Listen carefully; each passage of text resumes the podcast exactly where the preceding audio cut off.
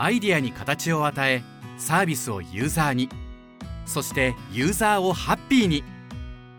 あらゆるサービスを考え抜いて形にする会社。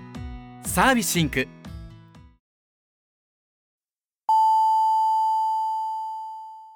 ウェブディレクションやってますラジオ。この番組は東京でウェブディレクターをしている名村がウェブディレクターとして思っていること感じていることをお伝えしているインターネットラジオです。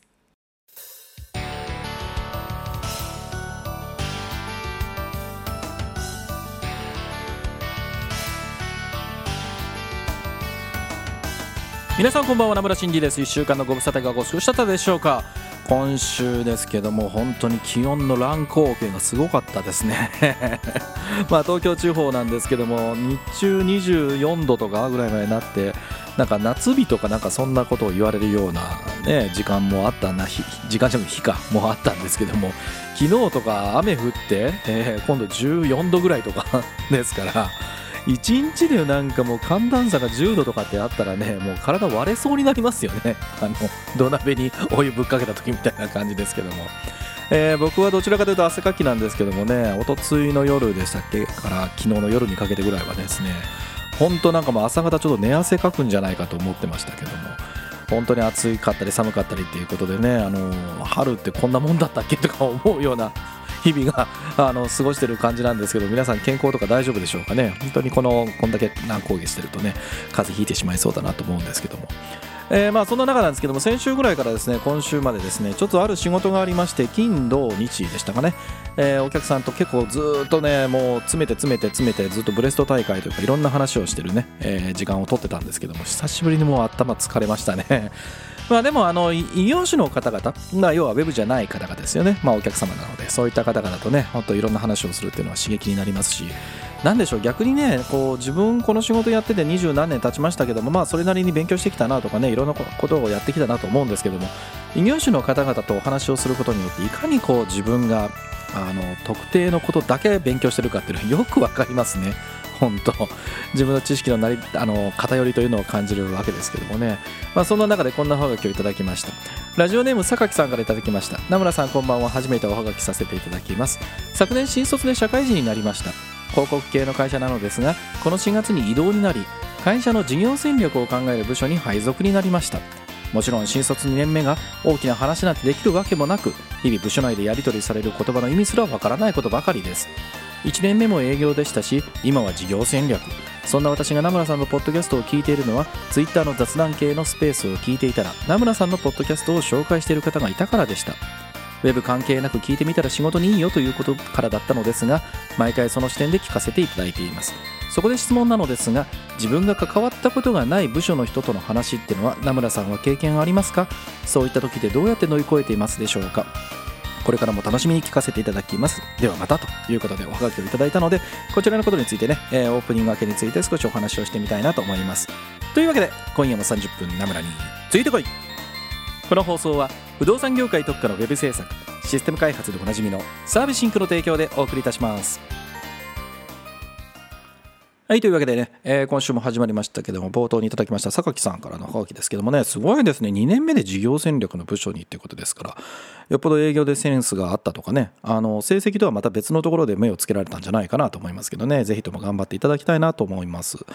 で、まあ、あの最後にいただいてる質問ですけど、自分が全く関わったことがない部署の人っていうことですけども、僕はその部署を横断してってレベルで言うと、一番最初に勤めた会社がね、えー、そこそこ大きい会社でした、うん、僕がいた時が最後80人から100人の間ぐらいだったんじゃないかなと思いますけども、まあ、そういったことで言うともう全く違う部署がま存在したわけですね。でそういった方々とお話をする時っていうのは何でしょうね、えっと、まずは僕はもうただ聞き手に回るっていう方じゃないかなと思いますね。なんか当然まあ部署って書かれてらっしゃるので多分榊さんはま会社のね方々だと思います。でちょうどさっきオープニングでも言いました通り、まあ、そのお客さんだったりするしてもその全くウェブのことをご存じないで下手したら広告の部署ですらないという方々とねお話をする機会もあったりするわけですよ。であくまでその会話をしてる時にこう自分がね何でしょう言葉悪く言うとマウント取ったって別にしょうがないわけですよ。みんなでコラボレーションしていってね、まあ、その中でこう自分たちができることっていうところの強みを生かしていくっていうのがね一番大事だと思いますので、まあ、そういう意味で言うと一番最初にこう他の部署の人と話をしてこれは自分の関係ない今まで関わったことがない世界の人たちの会話だぞと思ったりとかね当然そこでやり取りされる言葉とか、えー、専門用語とかねそういったもの全くわからないわけですよ。なので、えー、まあ、特に自分がねキャリアが下とか年齢が下とか若い立場の場合には、まあ、まず聞き手に回りましょうというの方がいいんじゃないかなと思いますね。でやっぱりそこでやり取りされてる繰り広げられていることっていうのが一体何にこう皆さんね、え考えを持っているのかとかそこの話題に入ろうと思った時に自分が何が足りないのかまあ、勉強が足りないってことももちろんあるでしょうしうんとその中で言うとそのビジネスモデル的なことの知識が全く足りない、うん、っていうことも多分あると思います。そういった時に自分が何が足りないのかっていうことがまず分からないとどこに自分が話をしていいかっていうことも当然見出せなくなってしまいますよね。ですのでまあ一番最初全く関わったことがない部署の人と話をするっていう時にはまず僕は聞き手に回るというのをできるだけ意識してたりしますね。とはいえですね、まあ、僕はですよ、あくまで僕はだけど、もういい年なわけですよね。えー、40も後半になってきてるわけですから、全く聞いたことがない話とかでも、うーん、その100%知らないっていう話はそんなにはなくなってきましたよね。やっぱりね。あの、これまでいろんなお客様とお話をさせていただいてきたので、で、その中で言うと、これは何の話をしてるか全然わからんぞみたいなことっていうのはだいぶ減ってはきました。ただ、あのそのためにはやっぱり日々こういろんな情報っていうとちょっと安っぽいんだけど、まあ、本をね読むとかってよく言ってますけどねこの番組ではね。とか、まあ、あとその意図的に自分がこうなんでしょう居心地がいいあの知識同じ同じような知識で喋れる方々ではないコミュニティというかねそういったところにも自分のアンテナをちゃんと持っておくのは大事なのじゃないかなと思いますね。やっぱりいきなりそういった外の全く自分と門外漢の方々とねお話をしてしてたとしてもそりゃあなかなかね話の引っかき方とかその人たちがどういうことを考えてるかとかって拾うの難しいですからね。えー、ですので、まあ、一番最初はまあ聞き手に回るで自分が足りない勉強知識って何だろうなっていうことをちゃんと様子見見してね、えー、調べていった上ででそれに対して足りない知識をちゃんと学んでいきましょうということですね。でまあそれ以外であのちゃんとそれを積み重ねていったら、えー、キャリアとして積み重なっていきますからね、えー、焦らずに、えー、やっていけば大丈夫じゃないかなと思います。でまあかといって、えーと、自分の経験だけでいろんな方々と話ができるわけじゃないのでやっぱりこう自分の専門だけじゃない、まあ、僕で言えばウェブですし、えー、榊さんで言えばもともと営業で今回事業戦略っていうね、えー、形だとは思うんですけども、まあ、そこの周辺の知識ですよね、まあ、事業戦略で言ったら、えー例えばマーケティングの知識もあるでしょうし、まあ、そういったところにもちょっと話とか自分の興味を広げていって、えー、自分のこう知識の幅を広げていくことでいろんな人と話ができるようになっていくんじゃないかなと思いますので、まあ、コアになるものをね、えー、まず大事にしていって広げていくと。あのいきなりいろんなもの手出すとねパンクしてしまいますから無理はなさらないでいいんじゃないかなと思いますけどもね。はい、えー、というわけで今週はですねちょっとおはがきもいただいてますので先に行ってみたいと思います。はい、お便りのコーナーです。このコーナーでは、ポッドキャストの詳細にも記載しているウェブ上のおはがき投稿フォーム、ナムラのツイッターアカウントへの DM でいただきました内容についてお答えさせていただいています。えーと、まず最初こっちにしましょう。えーと、ラジオネームまぶだちおさんからいただきました。ウェブ制作におけるカスタマージャーニーマップの役割はどのように考えられてますか？自分は最初に本質的な課題を見つけるために用いたのですが、ウェブサイトでは本質的な課題を解決できないことに気づきました。かっこゼロベースで新しいプロダクトを生み出すなら可能。そのため、本質的な課題ではなく、関連性のある課題を抽出して、それに対する解決策となるウェブサイトを定義して、アイデアを出すために用いるようにしているのですが、プロの方々の意見をお伺いしたいですということでいただいております。えーとそうですねカスタマージャーニーマップをちゃんとやるともうウェブだけの話じゃそもそもないですよね。あのまあ、カスタマージャーニーマップの通りですので、えー、僕ら僕らはまあ商売に関するサイトを大体作ってると思うんですけどもそこだけではないと思いますタッチポイントっていうのは当然リアルもありますしうんとまあ EC であったとしてもそのジャーニーマップっていうレベルで考えるのであれば商品の梱包をして最後配送するみたいなところも当然関わってきますよね。で自分たちの商売だけではこうなんでしょう全部ケアができない例えばさっきの EC で言うならば配送業者さんのあの対応とかっていうところにも当然お客様とのこう接点が出てきます。でそういう意味で言うとここでおっしゃってらっしゃる通りで Web 制作におけるカスタマージャーニーマップっていうのは僕が考えてる、まあ、作る時ですよちゃんと作る時っていうのはいろんなこうチャンネルがあるわけですよね、えー、実店舗があるんだったらリアルの当然店舗での対面もあったりすると思いますし、まあ、コールセンターがあったりするというケースもきっとあるでしょう。でその中でウェブ制作における、えー、ジャーニーマップの役割というのはお客様の商売においてウェブサイトが一体どこの領域を成し得られるんだろうかというのをちゃんと明確に判断するためのまず役割ともう一つあるとするとその、まあ、僕らは最終的に、まあ僕、僕らというか僕はねあのウェブを作ってるわけですけどもウェブを作る人がウェブだけのことを考えてたらダメだと思っているので例えばまあそのよく言われるのがコールセンターに来ている情報ってまあね小さな例ですけども FAQ にちゃんと書かれてるんだろうかとかね問題解決としてお問い合わせの方にちゃんと流入がこうウェブからお問い合わせへの経路ってちゃんとできてるんだろうかとかっていうことで、えー、そこの部分の連携がちゃんとできてるのかっていうことで言うとあいろんなチャンネル自体を横串でちゃんとあの俯瞰して見れるようにするためそのためにもこのカスタマージャーニーマップっていうのは用いてたりします。でマブダチョウさん書かれてらっしゃる通りで僕もウェブサイトってもう全く万能ではないしできることってものすごく限られてるというふうに昔からそれは思っています。なので逆にそのお客様の商売、うん、まあジャーニーマップをちゃんと書いたか書かなかったかは別としても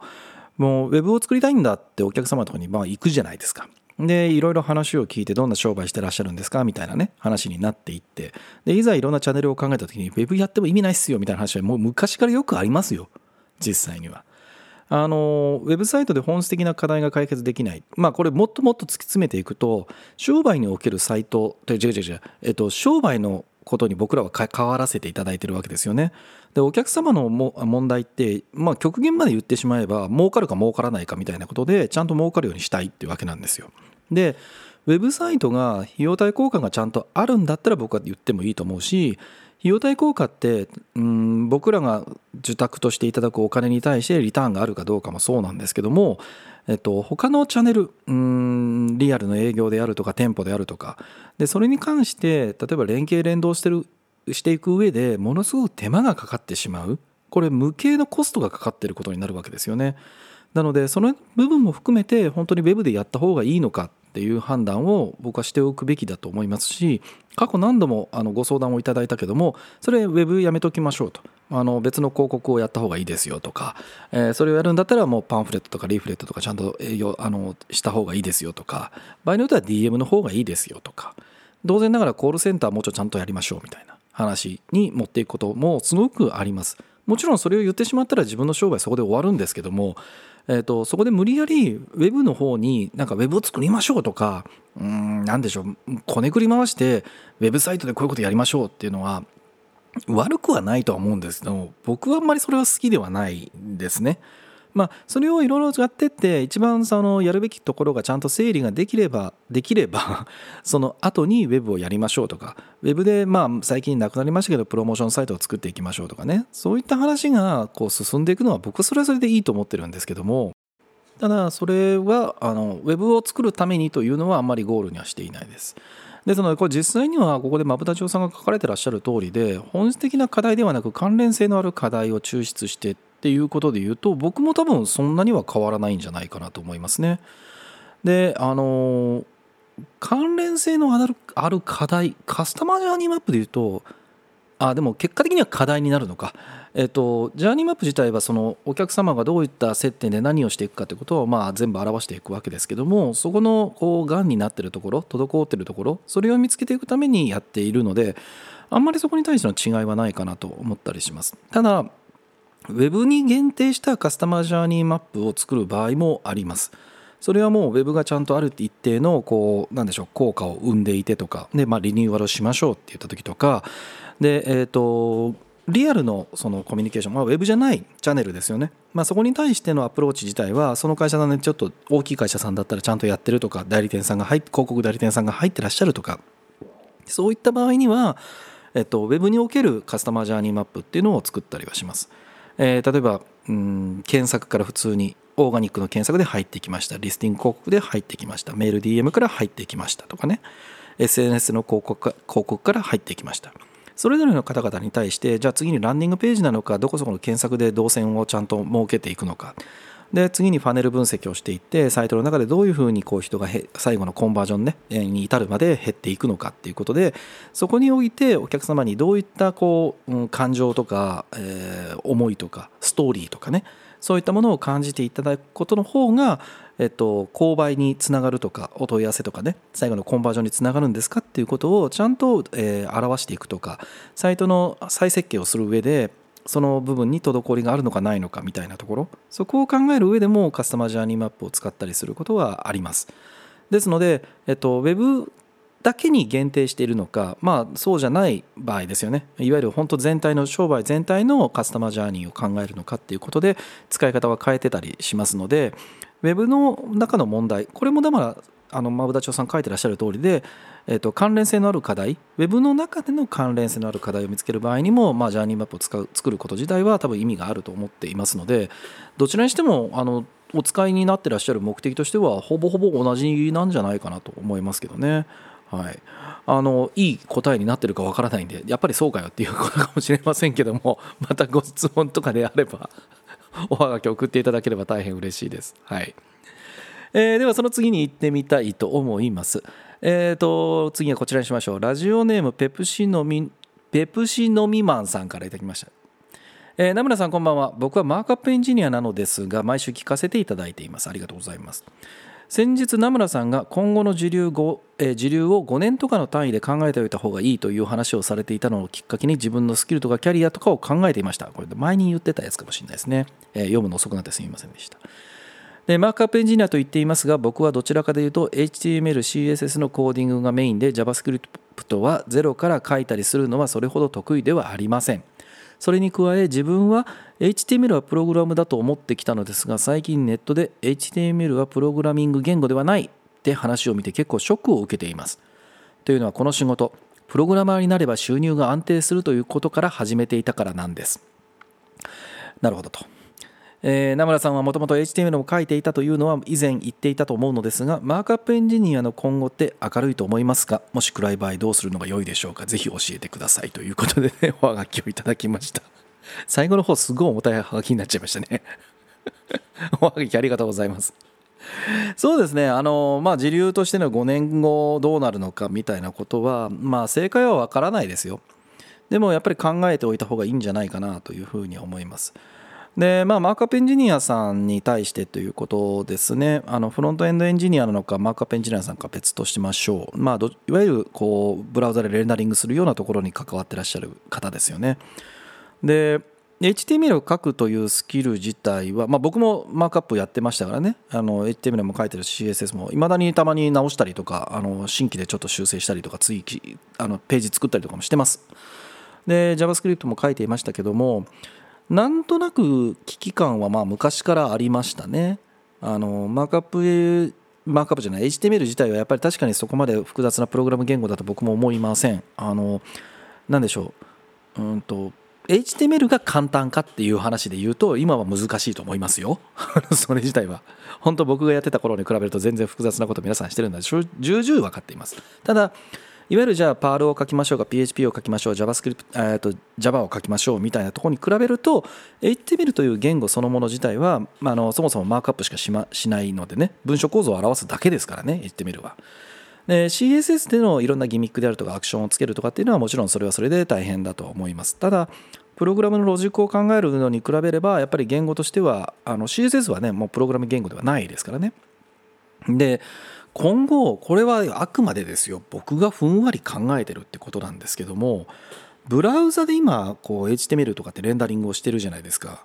でこのブラウザでレンダリングするっていうのが昔 PC で今スマホになってっていうことですけどもまあ5年後とかの妄想とかっていうので言うと僕はずっとパソコンというディスプレイの状態がこうなんでしょう。なくなりはしないけどもメインどころからどんどんどんどんずれずれてはいくわけじゃないか。新しいその表示媒体っていうのが出てくると思ってるんですよ。それの一つは多分メタバースと呼ばれるようなところで、まあ、VR のところですよね。で僕はもう一個、まあ、これもこのラジオで昔からよく言ってるけども僕はどちらかというと AR になるんじゃないかなと思ってる派なんですね。えっと、VR はもちろんヘッドセットつけて、えっと、座ってるとか特定の場所にいる時には全然いいと思います僕もオキュラスクエスト2も、ね、持ってますし遊んだりしてますけどもでも何でしょう普段の仕事じゃなくてプライベートとかも両方も含めた時に、えっと、スマホのように使うかっていうと VR のヘッドセットゴーグルつけたまま街歩けないじゃないですか さすがにね。で考えると,、えっと僕は AR の方なんじゃないかなと思ってたりします。でここでじゃあえー、AR っていう風になってくるといわゆるその眼鏡を通したりとか、まあ、コンタクトレンズとかっていう話もありますけどもこうリアルな空間のところに何かこうデジタルなものを表示させるようになっていくわけですよね。でその時にこうプログラム言語としてすごく複雑なものを使ってそれをやるに比べれば僕は Web の技術がそこに行くんじゃないかなと思ってるんですね。やっぱり Web がこんだけ発展したのっていうのは HTML 自身がそこまで複雑な言語ではなくていろんな人が情報をデジタルのところであの統一されたフォーマットで表示するのにすごく最適だったからだと思います。でこの技術を使って、えっと、パソコンとかスマホじゃないディスプレイですねそれが空間に対してかもしれないしで、えー、と VR のような仮想空間かもしれないしということでおそらくその表示するキャンパスという意味で言うとそういったところに移っていくんじゃないかなと思ってるんですよ。でいろんな人が情報を出すっていうのはまあもうね過去から言われてる通りもう10年経ったらもう数十倍になってますみたいなでこの流れはもっとどんどん加速していくはずなので、えーと、自分がこう情報を浴びるというか見る機会っていうのはもうどんどんどんどん増えていくと思います。でなってくると情報の掲載の仕方が容易でなかったらその情報を表示するメディアが増えできたとしてもそこに情報が載らないわけですよね。載るかもしれないけども載せられる人が特定でしかないってことで言うとやっぱり利便性が悪い。でそうなってきた時に考えられるのは HTML、CSS とかでいう表現自体を AR でやるためのこううん技術？VR でもそれは構わないです。例えば VR でこうアバターとしてテクテクテクテク歩いた時にこうデジタルサイネージのようにその VR の空間に広告が出てますと。場合によってはそこに Web と Web がそもそも見えてるかもしれないわけですよね。でそのための技術として HTML が残っていくんじゃないかなと僕は思ってます。今のところ。でそうなってくるとマークアップエンジニアさんとかこうフロントエンドエンジニアさんが考えておいた方がいいかなって個人的に思ってるのはそのブラウザとかパソコンとかブラウザじゃないね。両方ともブラウザだ、えっと、パソコンとかスマホというようなデバイスでの見え方だけではなくてそのウェえっと、HTML で表現ができることが空間に浮いてたらとかそういった、えっと、サイネージ的な効果を見さ見させるためにどういった方どういった見せ方がいいのかとか。でそういったものがこうふわふわふわふわ空間に浮いてた時にインタラクションとしてどういったものがあると効果的に見えるんだろうかみたいな表現の部分、まあ、もしかしたら当然それはデジ、えーと、デザイナー側の方の領域になるかもしれないんですけども、えー、インタラクションデザイン自体をマークアップエンジニアさんとかフロントエンジニアさんがやるのであれば空間に対して、えーと、ウェブの技術を使った時にどういったものが表現としていいんだろうかみたいなところが今後考えておいた方がいいんじゃないかなと僕が思ってるところですね。なので例えばお蕎麦屋さんに行きましたと。でそこでこうメニューを見せていただいた時に今はもうそれがパッと見た時に例えばそこに QR コードがあって、えー、AR グラスを見てたりとかすると、まあ、そこにこうメニューがふわっと浮いてくるみたいな。それをのそれを表現しているのが HTML になってくるんじゃないかなと思ってるので今自分がこう見てるものとかがデジタルになってで今後 VR、AR と連動した時にそれを作った時今までブラウザで横幅が何ピクセルとかっていう考え方だったけどもとかリキッドでデザインでやりましょうとかレスポンシブでやりましょうみたいなとこではなくて全く使ってる技術は同じだけども表示の仕方表現の仕方が変わってくるというとこに行くんじゃないかなと個人的には思っています。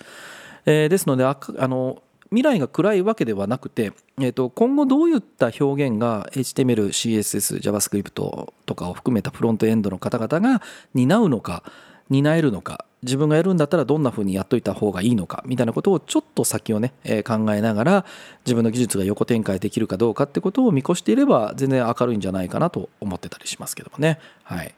えー、なんか一つの答えになってたでしょうか。また考えてね、えー、そうじゃない。5年後にこのポッドキャストが続いてた時に違ったじゃねえかって言うならねあの5年後を見越してハガキを送ってくださればと思いますけどもね。はい。えっとではもう一通はがき行ってみたいと思います。えっとこちらでラジオネーム南ゆきさんからいただきました。南ゆき南みあ南ゆきのことを書いてんのかな？あの雪はスノーの雪なんですけどもね。はい。はい、えーと、ナムさんこん、えー、ナムさんこんばんは。初めておはがきさせていただきます。私はデザイナーですが、知人から面白いよと言われてナムさんのポッドキャストを聞き始めました。最近そういう方言っていただけるのが多くなりましたね。本当にありがとうございます。えー、ナムさんは以前放送でフルスタックということをおっしゃっていましたが、デザインもされるのでしょうか？デザイナーとしてはどういった勉強をしたりしていますか？またツールはやっぱり Photoshop なんですか？最近 Figma も触り始めたり Adobe は CC を使っているので XD も使っていますがそれぞれのツールがアップデートのたびにできることが増えていて正直使いこなせてない感がめっちゃあるんです。それに加えてデザインのトレンドも押さえておかないといけないし UI や UX のことも分かってないといけない。正直 Web デザイナーってトレンドの変化も大きく早く覚えることが多すぎてちょっとついていくのが大変すぎる仕事だと思っています。ナムさんは普段デザイン面はどんな風にスキルアップしているんですか？ぜひお聞きしたいですということでいただきましたけども。えーとそうですね。デザイナー デザインはしてましたけどデザイナーとして名乗れるほどではないですね。もうまあ、今はかな。特にもう今自分はデザインすることはほぼなくなってしまいましたね。えー、とどれぐらい前かな？会社を立ち上げて最初4年ぐらいだからえー、78年ぐらい前かなまでは普通にデザインをしてましたね。あのページ作ったりとか。サイトで全部のデザインもしたりしてましたしえーとまあ、ランディングページ作ったりとかっていうことをバナーを作ったりとかね、まあ、そういったこともしてたりしました。でまあ勉強の仕方ということですけどもこれはねもうひたすらサイトを見るというしか言いようがないんじゃないかなと思いますけどね。まあ一つあ違うな。あ違ってない。えっ、ー、ともっと大きなところで言うといわゆるデザインの良し悪しみたいな審美眼みたいなものを身につけるのはやってた方がいいかもしれないですね。あの僕は多分デザインのセンスはそんなにないです。うんと本当にセオリーにのっとったデザインしかできないので綺麗な何でしょうビジュアルとしてすごくいいデザインとか新しい突飛なデザインというのは全然自分でできるわけではないので今はうちの会社のねデザイナーたちが頑張ってくれてるからすごく何でしょう楽はさせてもらってます。で、えーと、ただ僕がもともと役者の出だったりもするので、うんと、いわゆる、まあ、コロナになってちょっとあれですけどもいわゆる美術館巡りをしたりとかそういったことはよくやってましたね。であと今でもこう今でもとか、まあ、最近本当に行けてないんですけど外に行けないからねえーと、舞台を見に行ったりとか、うん、歌舞伎とか能とかねそういったものを見に行ったりするのはやっぱり定期的にやってましたでその時にパンフレットであるとかポスターであるとかそういったそのウェブじゃないところでのデザインの良し悪しみたいなものとかあ良し悪しは分かんないか。なんかまあいいなと思えるかどうかってことですよね。自分の金銭にピンとなんか響くかどうかみたいなところですね。そういったものはできるだけたくさん吸収しようというふうにはしてましたね。であとはもちろんウェブをたくさん見ましょうってさっきの話に戻るわけですけどもえっとデザイナーというか書いてらっしゃる通りでユーザーインターフェースとかユーザー体験ってことで言うならばディレクター視点の方が強い気はするんだけどやっぱりこう自分が一般的に使ってるサイト自分の本当にプライベートで使ってるサイトでもなんでここにボタンがあるんだろうかこのボタンの大きさでいいんだろうかとか右に左ある右にある左にあるとかっていうのはやっぱりなんかちょっとずつ気にはしていますよね。でこれはもう多分職業病というかやっぱりこう分析みたいなことができてないと自分の中に種が溜まっていかないからっていう危機感も多分あるからだと思うんですけども、まあ、そういったことを日々そのプライベートで使ってるサイトに対してもやっぱり行ってるっていうのがこう僕がこうデザインの勉強してるっていう言えるものじゃないですかね。まあ、あと色彩検定取ったりとかしましたけどね普通にね。何でしょうこの色がこういうふうな心理的な影響があるとかっていうのは一応セオリーとしては一通り勉強したしあの勉強すら資格は取れるので、まあ、それは取ったりもしましたけどという感じですね。でまあ使うのは Photoshop、Adobe XD ぐらいですかね。Figma は僕最近ちょっといじり始めましたね。やっとですね。まあ、会社自体が今のところまだ XD メインだったりするし僕はもうあのディレクターなのでデザインゴリゴリするってわけじゃないのもあって今はもうほとんど XD か Photoshop ぐらいしか使ってないですね。イラストレーターももう使うことはほぼなくなっちゃったかな。で覚えることが多いっていうのはもうこれはもうおっしゃる通りです。もうそれこそ Photoshop のバージョン2なんてね昔レイヤーってものが存在しない時代がありましたからね。本当それから考えたら今の XD とかもう異次元の世界だと僕も思いますよ。もう使いこなせてるのかっていうとですね使いこなせてないと僕も思ってます。ただなんかソフトを使いこなすために使いこ使うっていうのはなんか違う気もしてるのでまあ、あの定期的にねあのハンズオンのセあのセミナーに行ったりとかしてフォトショップでこういう機能が増えててこんなことできますよみたいなことは手にあの情報としては知っていて実際の仕事でそれを使わなきゃいけないっていう時にああなんかこの間セミナーでそんなことも勉強したなみたいな時に思い出せたらいいかなと思うんですよね。知らないのはやっぱちょっと知らないと絶対機能増えてても使えないので新しい機能が追加されましたとかって時にはどんな機能が追加されたのかなっていうのはざっとでも調べておいて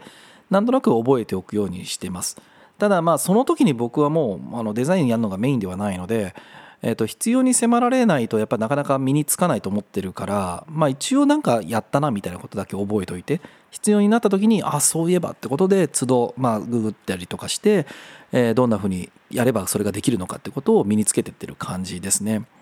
あとはそのデザインとしてっていうことで言うと僕は自分がよくやってるのがどちらかというと判断をする方ですけども、えー、とスマホでも、えー、と PC 版でも同じなんですけどで自分がバイヤーを書きました。デザイナーがそれをデザインに起こしてくれました。で僕はもうすごく荒い指示しか出さないようにできるだけしてるので上がってきた時にレイアウトが変わってることなんてもうよくあるわけですよ。でその時にその変えたうん、レイアウト？僕が例えば僕のワイヤーは別にワイヤー至上主義じゃないんで変えてくれていいんだけど変えた結果が結局そのサイトでやりたいことに合致してなかったら意味がないわけですよね。なので僕がよくやってるのはこう目をこう閉じてパッと目を開けてそのデザインを見るんですね。でその時にその例えばファーストビューが重要なんだとしたらファーストビューでうん大事なところに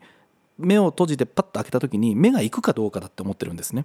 これ結構ねあのやってみると目が泳いだり要はなんかいろんなものが目立っててどれもどこに目を置いていいかわからないみたいな要は視線誘導がちゃんとできないっていうことも結構あるのでそれが、えーと、できてるかどうか。でできてたとしてもそれがサイトの次へのページへの動線としてちゃんと強弱がついてるか間違ったところに強さがいってないかってことは判断するようにしているのでそれだけはなんか今も含めてやってってたりするのでこれはなんかなんとなくいろんなことやってた結果として僕が今身につけた身につけた僕の方法論ですけどね。はい。えー、ですので、まあ、デザイン名をどんなふうにスキルアップしてるかというと、まあ、ウェブだけじゃないいいものを見る。でウェブもたくさん見る。でそれをデザイナーとしてなんでそうなんだろうってことを、まあ、理由付けもしていくということを繰り返していくのが一番いいんじゃないかなと思っておりますけどもね。えーまあ、デザインということですので今度またあの僕が専門家ではないのでねあのデザイナーが来てくれた時にまたこんな質問をいただければなと思います。はい、ということで皆様からの Web ディレクション Web 制作の疑問質問のハガキをお待ちしています。ウェブ上のおはがき投稿フォーム名村の Twitter アカウントへの DM からラジオネームをつけてお送りください。これからも楽しいおはがきお待ちしています。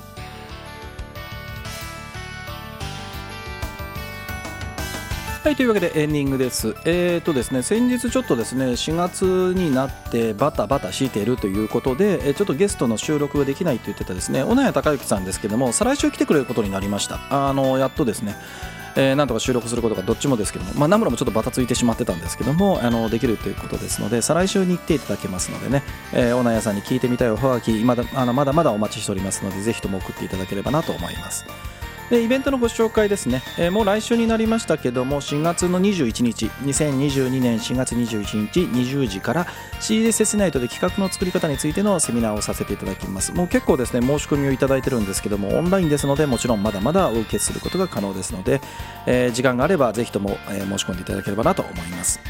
であと2022年5月8日からですねウェブディレクター育成講座ということで全5日間合計35時間生のお話をさせていただいてね、えー、今まで飯を食ってきた理由とか、えー、そういったものも含めてお伝えさせていただこうと思ってますのでもしね企業がまあお一人で受けるのはもしかしたら大変かもしれませんけどもでも過去いましたからねお一人で受けていらっしゃったからね。えー、ぜひともゲットいただければなと思っております。5月からですのでちょうど1ヶ月後ぐらいからですね、えー、全5週間になるのでなかなか大変ですけども ナムラも頑張りますのでぜひとも考えていただければなと思います。えー、お便りたくさんお待ちしています。ウェブ上のおはがき投稿フォームナムラのツイッターアカウントへの DM からラジオネームをつけてお送りください。このラジオはあまり重たい内容ではなく朝や昼や夜に何かをしながら聞いていただければウェブディレクションについてちょっとしたヒントになるような放送をしています。面白かった仕事のヒントがあったという方はぜひ SNS でシェアをお願いいたします。Apple Podcast でお聞きの方は評価をいただけると嬉しいです。というところであっという間にお時間でした。お相手名村真司でした。来週も絶対チューニングしろよ。バイバイ。アイディアに形を与えサービスをユーザーにそしてユーザーをハッピーに。